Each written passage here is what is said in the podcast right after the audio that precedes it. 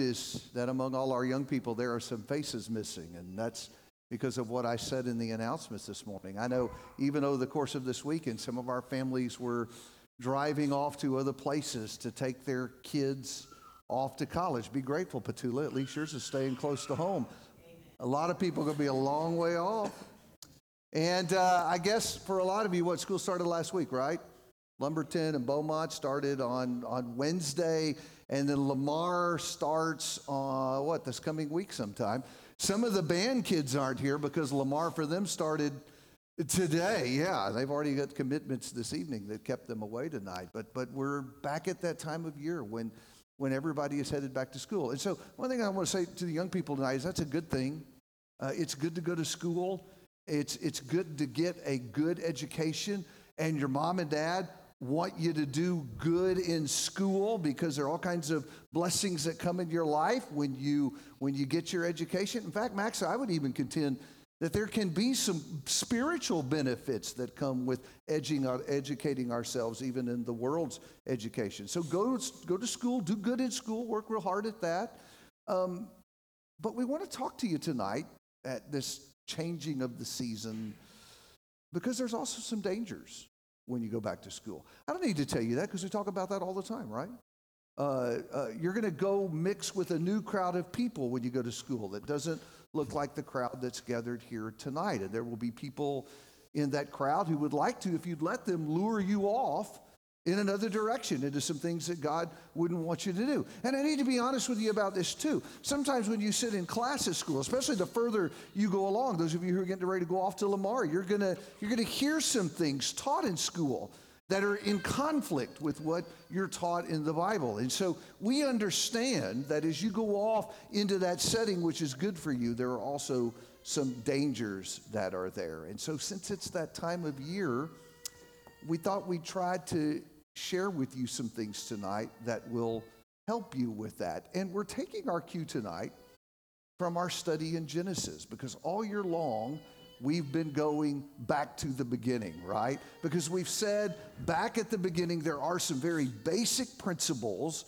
that we can learn uh, that help us with everything in our lives. And so, if you look at the slide behind me, what we've decided to call tonight is back to basics we want to talk to you about some of the basic things that you believe as a disciple that actually will help you to do the right thing when you go back to school. And so, all three of us are going to speak tonight. Uh, Max is going to get, up. he's going to talk to you a little bit about Jesus. And then Ruben is follow, going to follow. He's going to talk to you a little bit about the Bible. And then finally, uh, I'll wrap up and I'll talk to you about what I think is maybe the most basic thing we all believe as Christians and how that'll impact you when you go back to school. So, Max, get us started. Let's talk about Jesus. Thank you, David. Well, what's up, guys? You going to school this week? How many of you go off to school this week? All right. Trey's going off. Yeah, going off to school. Great. You know, going back to school can be a challenge. In fact, just being in school can be a challenge. You know already that there are going to be numerous temptations that you're going to face. And not only will there be temptations, but there's also the challenge of trying to excel, to learn, to do well in school. And it makes a difference how you do in school. Uh, you do well in school, that's a precursor to doing well in life. I wonder what would the Apostle Paul have to say if he were here tonight to speak to you guys? What, what would Paul say to you? And someone says, Well, Paul was an old guy. What would he know? Listen, Paul spoke to young people. In fact, when he went on his second missionary journey, he actually took a young man with him. When you look at Acts chapter 16, verses 1, 2, and 3, you see that Paul takes a young man named Timothy with him.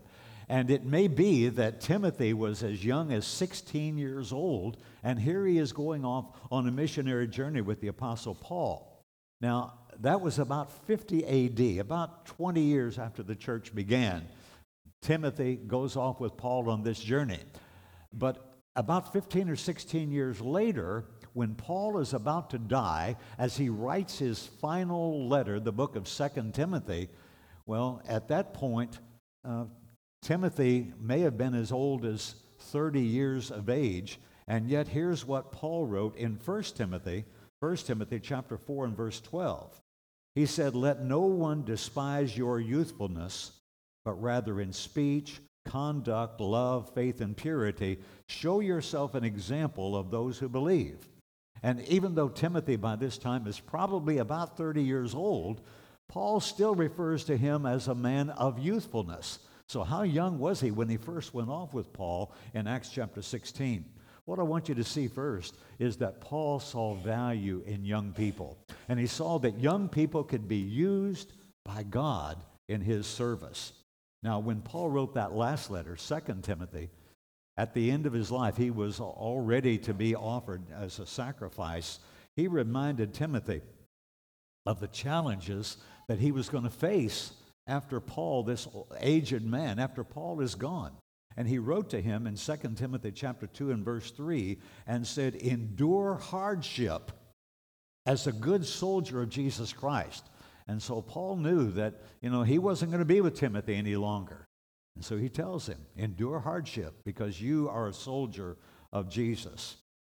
Paul gave him one piece of advice, one particular thought in the book of Second Timothy. And I want you to turn in your Bible now to Second Timothy chapter 2, and I want to look at verse 8. And he gave Timothy one particular piece of advice that if Paul was here tonight, he would give you the same piece of advice, okay? 2 Timothy chapter 2 and verse 8. And, and listen, if you've got a paper Bible, great. I, I, want you to take a pencil and underline the first three words of 2 Timothy chapter 2 and verse 8.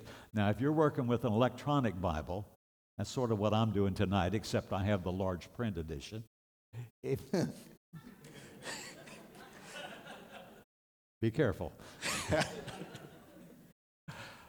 if you have an electronic Bible, chances are you can highlight words in there. And so I, I, want you to do, and I've highlighted those first three words in yellow on mine here. That text, 2 Timothy 2 8, says, Remember Jesus Christ, risen from the dead, descendant of David, according to my gospel. What Paul had taught Timothy was the true gospel, okay? When he says, according to my gospel. But I want you to notice two particular thoughts in this text, and both of these thoughts affirm your faith. He first of all says this descendant of David. Remember Jesus Christ, descendant of David. Jesus, guys, Jesus is the true Messiah. He is the real thing. He is the only Savior. He came from the seed of David. Now, you go off to State University. Trey, I know you're going off to State University, and it may be that you sit in a class under a professor who says your faith is wasted, faith is no good. Remember Jesus Christ. He's a descendant of David. Uh, some of you may go off to school, and maybe in school you're interacting with people of other religions, and they say, Well, Jesus is not the only Savior. There are many ways to heaven. You remember Jesus Christ. Why? Because the text says he was descended from David. He came in fulfillment of Old Testament prophecy that had been made to King David and to others. Prophecies, listen, there are at least a hundred, at least a hundred easily identifiable prophecies that were made concerning the first coming of Jesus. And no matter what anyone else says about any other religion in the world, only Christianity has that kind of verifiable proof. You see, God told God told King David, he said, Someday there's going to come someone from your descendancy who is going to be raised from the dead. He is the true Messiah. And so when you see this text, 2 Timothy 2 8, where right in the middle it says, as it speaks of Jesus, it calls him descendant of David, all these prophecies that were made in the Old Testament prove Jesus to be the real thing, the genuine Messiah. But the other thing I want you to see remember Jesus Christ risen from the dead, the text says. Paul told Timothy to hold on to this fact. He'd already told Timothy in this same chapter, you're going to face some hardships. It's going to be tough for you sometimes. But no matter what you face, you hold on to this truth that Jesus is risen from the dead, and it will give you the courage to face anything that you may, may be faced with. The resurrection of Jesus, the resurrection of Jesus from the dead was attested by eyewitnesses. And I want you to, re- to understand the significance of that. You know, Paul was about to die for what he had seen for his testimony. It wasn't just what he believed. You know, there are suicide bombers in, in Israel and in other places around the world who are willing to die for what they believe. Paul is willing to die for what he has seen. He is eyewitness of Jesus Christ. Paul was ready to die because of his testimony of the resurrection. He had seen Jesus, had spoken to Jesus after the resurrection from the dead. And so remember Jesus Christ, he says to Timothy. Remember Jesus Christ risen from the dead. The resurrection of Jesus contains the promise, the proof, and the pledge of God that He's going to take care of you. He'll take care of you and bless you in this life, and He'll bless you in the life to come. So, whatever the new school year may bring, remember Jesus Christ. Think about Him. He will sustain you. Make good choices. Temptation, there's going to be temptation to engage in immorality temptation to look at pornography. Maybe some kid at school is going to show you something on his phone. You remember Jesus Christ. There's going to be a temptation maybe to cheat on a test or someone ask you to cheat. You remember Jesus. Remember who he is. Drugs and alcohol may be another temptation that you'll face. You remember Jesus. That will sustain you through all these trials. There may be bad language, the people around you using bad language. You remember Jesus Christ. Lying, lying to your parents, lying to your teachers. Remember Jesus Christ.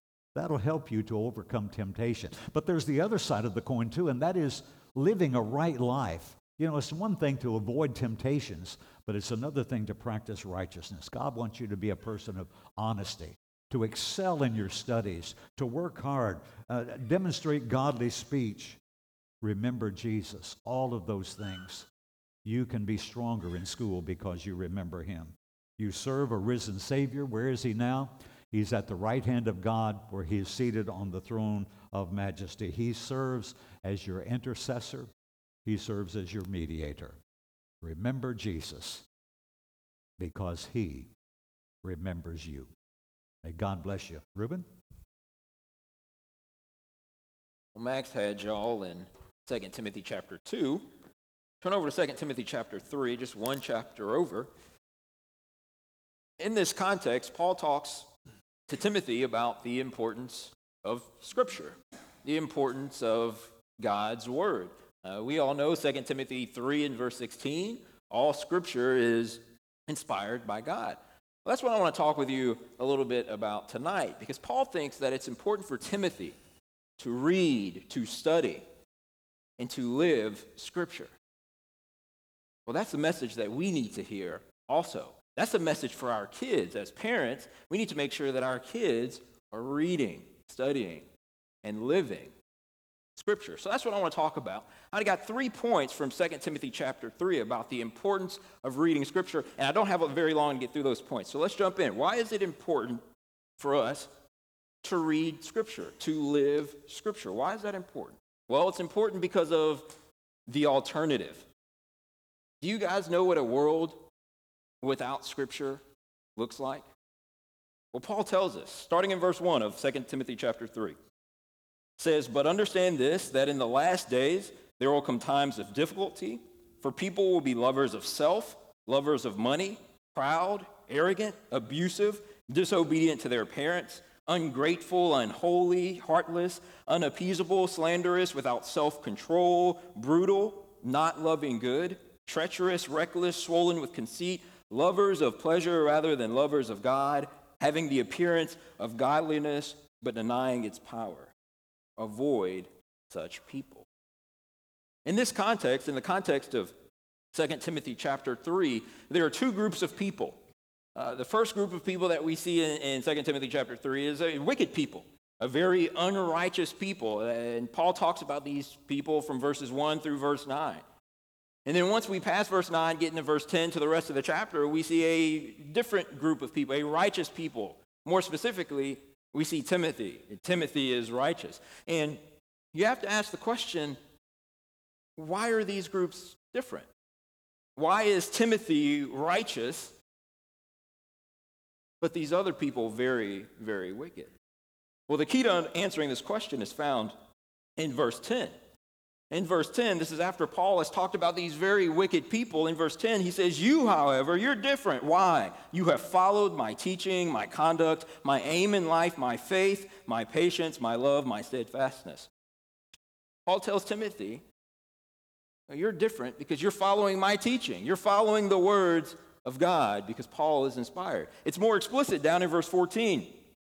Well, actually, let's start in verse 13. It says, While evil people and impostors will go on from bad to worse, deceiving and being deceived, but you, you continue in what you have learned and have firmly believed, knowing from whom you learned it, and how from childhood you have been acquainted with the sacred writings, which are able to make you wise for salvation through faith in Jesus Christ.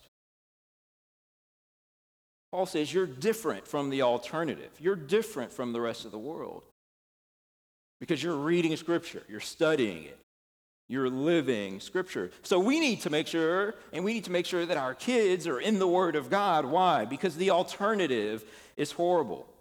The picture that Paul paints is this picture of anarchy where people are just doing whatever they want. They're lovers of pleasure rather than lovers of God. That sounds like the world we live in, doesn't it? That sounds like the schools that we send our kids to, doesn't it? It's all about me and my happiness, what I want to do. God doesn't really matter. You know, we sometimes wonder what's the, what's the big deal with reading the Word of God? What's the big deal with being in the Word, reading Scripture? The world without Scripture is an ugly world. That's the big deal. So we need to make sure as our kids go, go back to school, we need to make sure that they're in the Word because the alternative is horrible. But that's not the only thing we see in the book of Second Timothy. We also see we need to, uh, the importance of reading Scripture. Scripture is important because Scripture is honest. Let's pick up in verse 10. Verse 10 of 2 Timothy chapter 3 You, however, have followed my teaching, my conduct, my aim in life, my faith, my patience my love, my steadfastness, my persecutions and sufferings that happened to me at Antioch, at Iconium, at Lystra, which persecutions I endured, yet from them all the Lord rescued me. Indeed, all who desire to live a godly life in Christ Jesus will be persecuted. What do we see in these verses? We see that Scripture doesn't lie or try and sugarcoat things for us. Because there are people who will do that. There are preachers out there who tell you if you do everything right, if you follow God, nothing bad will ever happen to you. You'll live a great life. You won't come across any of the storms. Well, the people who hear that message, what happens to those people when the storms finally come? When they finally do go through hard times? Well, their faith is shaken. That's one of the number one reasons why people aren't believers. Well, how could a good God allow bad things happen to his people? See, if we're not in the Word, we aren't prepared for hard times. And we need to make sure that our kids are prepared. We need to make sure that our kids are in the Word so that they know that persecution does come.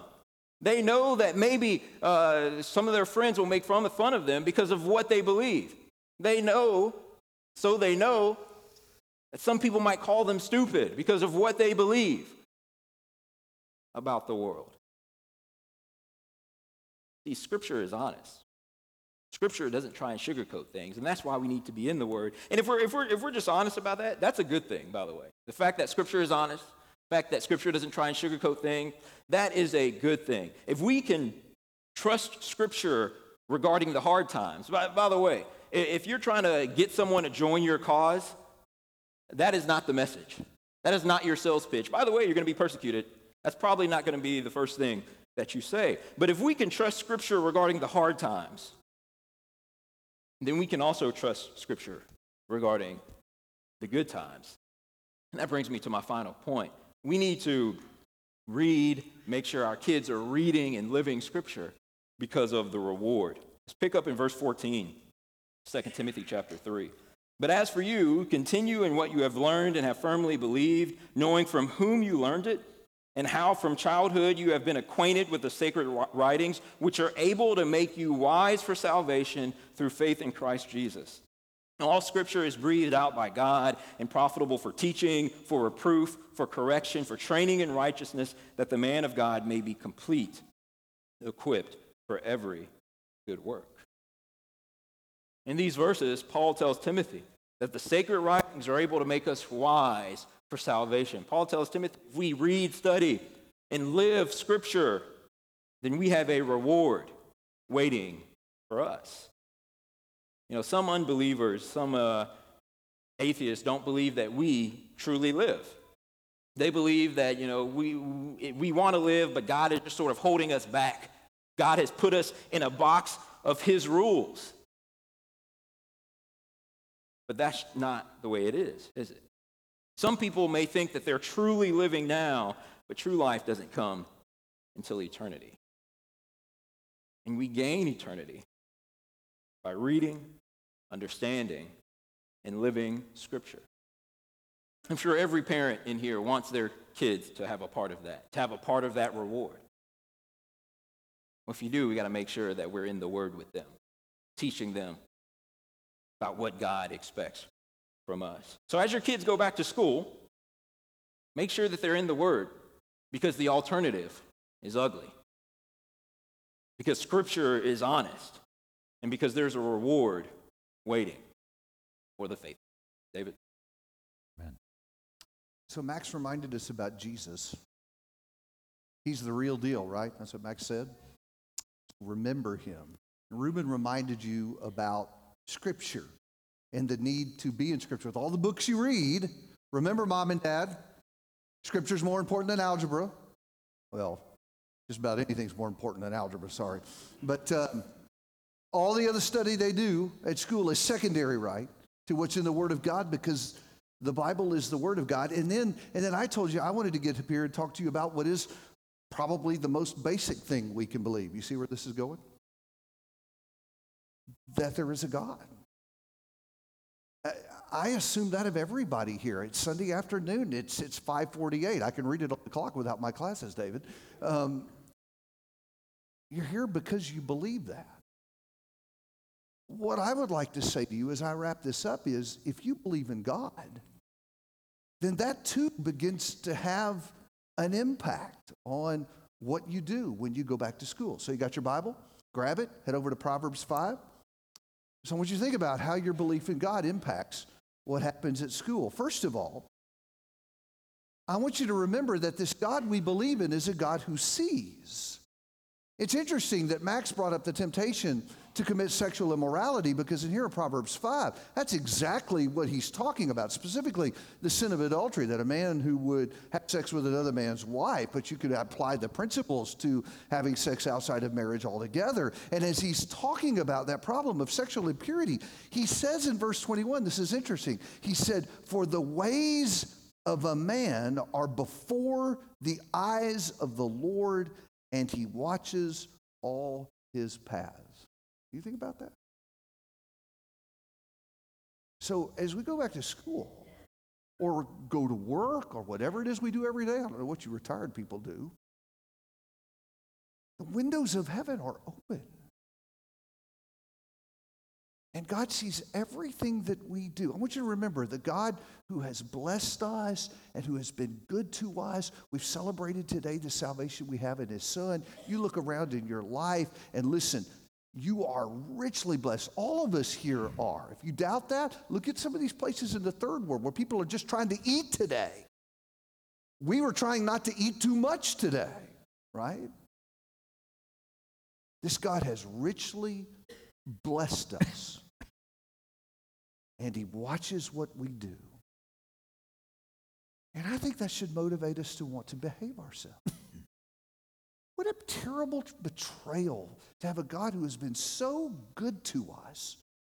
And then we wander off outside the eyes of our parents and we start doing things that are completely against him as though, as though he doesn't see. I thought as I was putting this point together, I thought about Peter in Luke 22. as he's betraying Jesus. Remember how many times he betrayed him? Y'all should say something. Three. But the third time was different. Because the third time says, after Peter denies Jesus, the third time the text says, the Lord turned and looked at him. So, whatever was happening at that moment, at that moment, as Peter's denying Jesus, their eyes lock. And I don't think Peter was ever the same after that, do you? You imagine being in the act of betraying Lord and all of a sudden you're looking at him. Yeah, that's exactly what we do. When we rebel against him and we sin. The heavens, the windows of heaven are open. He looks and he sees. When you plop down in front of your phone in some private place and put up some porn, the Lord is there with you. Or when you go off in your boyfriend to his house while his parents aren't at home and you determine to go in his room and have sex with him, the Lord is there too. You are betraying him to his face. And was it, wow, that's heavy. Hey, if it'll keep you from doing the wrong thing, think about it. He's the God who sees. He's the God who cares. In fact, in 1 Peter 5 in verse 7, look over there, 1 Peter 5 in verse 7, Peter urges us, cast all your anxiety on him. Why? What does the text say? Because he cares for you. So I want you to know that about this God who sees. He's not like the cosmic cop hiding behind the curve, waiting for you to mess up. He's also the God who cares about what happens to you. And so I know sometimes when you go off to school and, and, and you're sitting in a class, maybe people at Lamar Bay sitting in a class of, of 100 kids, more than 100 kids, and you're looking around and you're thinking, I'm the only person here who really truly cares about serving Jesus. And you listen to the things that kids say, and they only reinforce that, right? I'm the only one here who cares about serving Jesus. I'm here, I'm all by myself. No, you're not. God doesn't ever leave you alone. In fact, in Psalm 34, in our hour of trouble, the Bible says that he draws near to the brokenhearted. Psalm 34, verse 17 is where that. So I want you to remember that the God who sees is also the God who cares, and, and with him you are never by yourself. So I don't care how many of your kids at your school don't care about God, aren't interested in God. I don't care how many hundreds of kids are in that college lecture hall, you are not by yourself, ever. The God who sees is also the God who cares. And then the last thing I want you to ponder is that He is the God to whom you will give an account. It's the last thing I want you to think about. This time, Hebrews 4. Will you go there? Hebrews 4, verse 13. Hebrews 4, 13. And notice the connecting thread between this and the passage we read in Proverbs 5. Hebrews 4:13 and there is no creature hidden from his sight but all things are open and laid bare to the eyes of him with whom we have to do. And so the Hebrew writer actually repeats what the writer in Proverbs said that God sees everything we do. Doesn't matter how hard we work to do something in private and secret and hide it from our mom and dad. Trust me, I'm a parent. We're not that bright. It's not that hard to hide things from us. But my kids don't answer to me. They answer to God. And He sees everything, even what's going on inside my heart. And in verse 13, we are reminded that this is the one with whom we have to do. And so that connects this morning's lesson with what we're talking about tonight. There's a day coming when the trumpet's going to sound, and Jesus will return, and every human being will answer to him for the kind of life that they have lived. I want you to carry that with you. Not as a burden, but as a powerful spiritual impulse. I have this God who is watching tenderly, lovingly, who cares for me, to whom I'm going to answer. Take that thought with you every single day. Let it become a powerful spiritual impulse to help with those temptations that Max talked about. help you do the right thing when mom and dad aren't around. Nobody at church is around. It's just you. It's just you and the God you believe in. Okay? Will you take that back to school with you? Go ahead and click that slide over to the invitation song because we're going to sing this to encourage anybody who has not made their decision about Jesus. Ooh, I love this song. There's power in the blood. That's an old song. I've been singing that since ever I can, I can remember. There is power in the blood to wash us clean and make us new for God. We're going to celebrate that in this song because maybe someone in this audience needs to make that choice so that you will be ready when the trumpet sounds. When the trumpet sounds and he comes, that will not be the source of fear. You're going to be able to confidently go before God, pure and holy and sanctified because you've been cleaned by the power of the blood. If you need to do that, we invite you to come to the front right now while we stand, while we sing.